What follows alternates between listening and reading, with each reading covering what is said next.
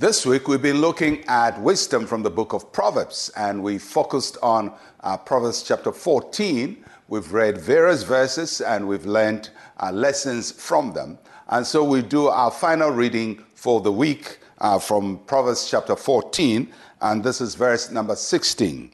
A wise man fears and departs from evil, but a fool rages and is self confident.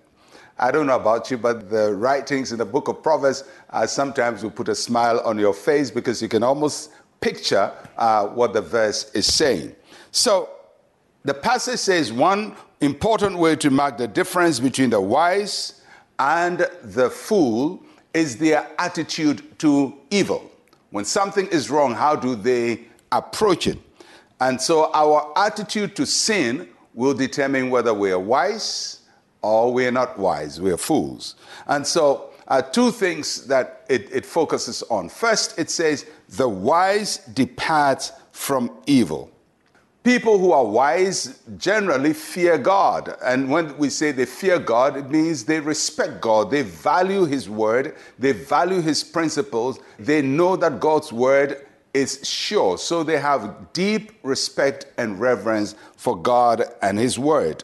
And as a result, they are very careful about the things that God wants us about. So if God says don't do something, the wise person, because they respect God, will not go and do it. They know the consequences of evil. And so the passage says they run from evil.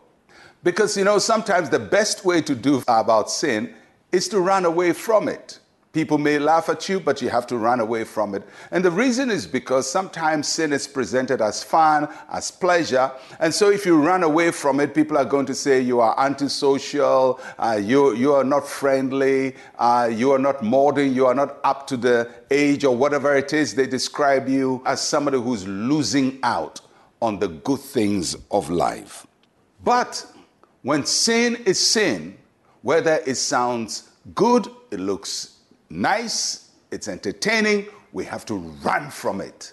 Because in running from it is our safety, is our protection, is our deliverance, both in this life and in eternity. So we must have the wisdom to run from sin. When sin stands or presents itself, true wisdom will turn away from the door of sin and move away. But the passage says the fool rages with self confidence. It's somebody who is making a mistake and making it very confidently. And they rage on and they are bullish about it and they go on as if they, they are masters of it, but they're doing the wrong thing. So fools recklessly run into sin. And the reason is because, you know, people tend to trust in themselves. They trust in their own ability to resolve every problem. They believe, come what may, they can handle it. They believe they are on top. They believe they are smart. They have the education. They have the money. So they rage into sin.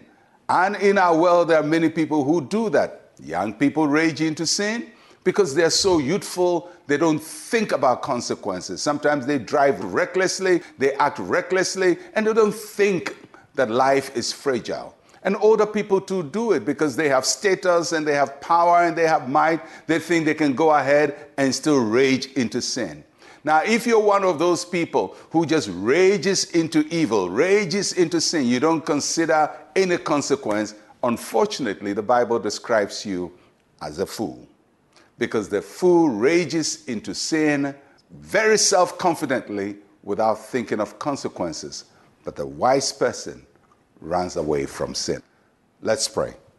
Say with me, Heavenly Father, help me to depart from evil and stop short from acting rashly.